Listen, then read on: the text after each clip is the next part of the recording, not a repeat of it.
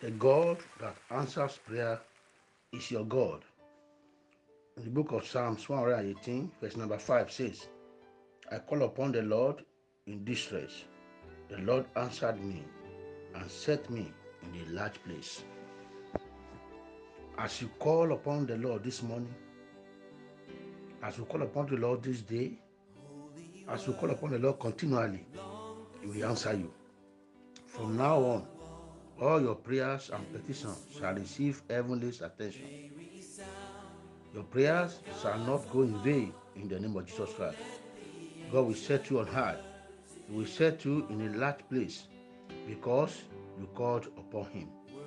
He will take you to a place large, a large place, a large room where there is no scarcity.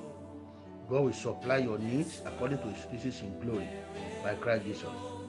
God will be with you and take you out of your distress in Jesus' name. He will comfort you and put laughter in your mouth and joy in your face so that people that see you will admire you.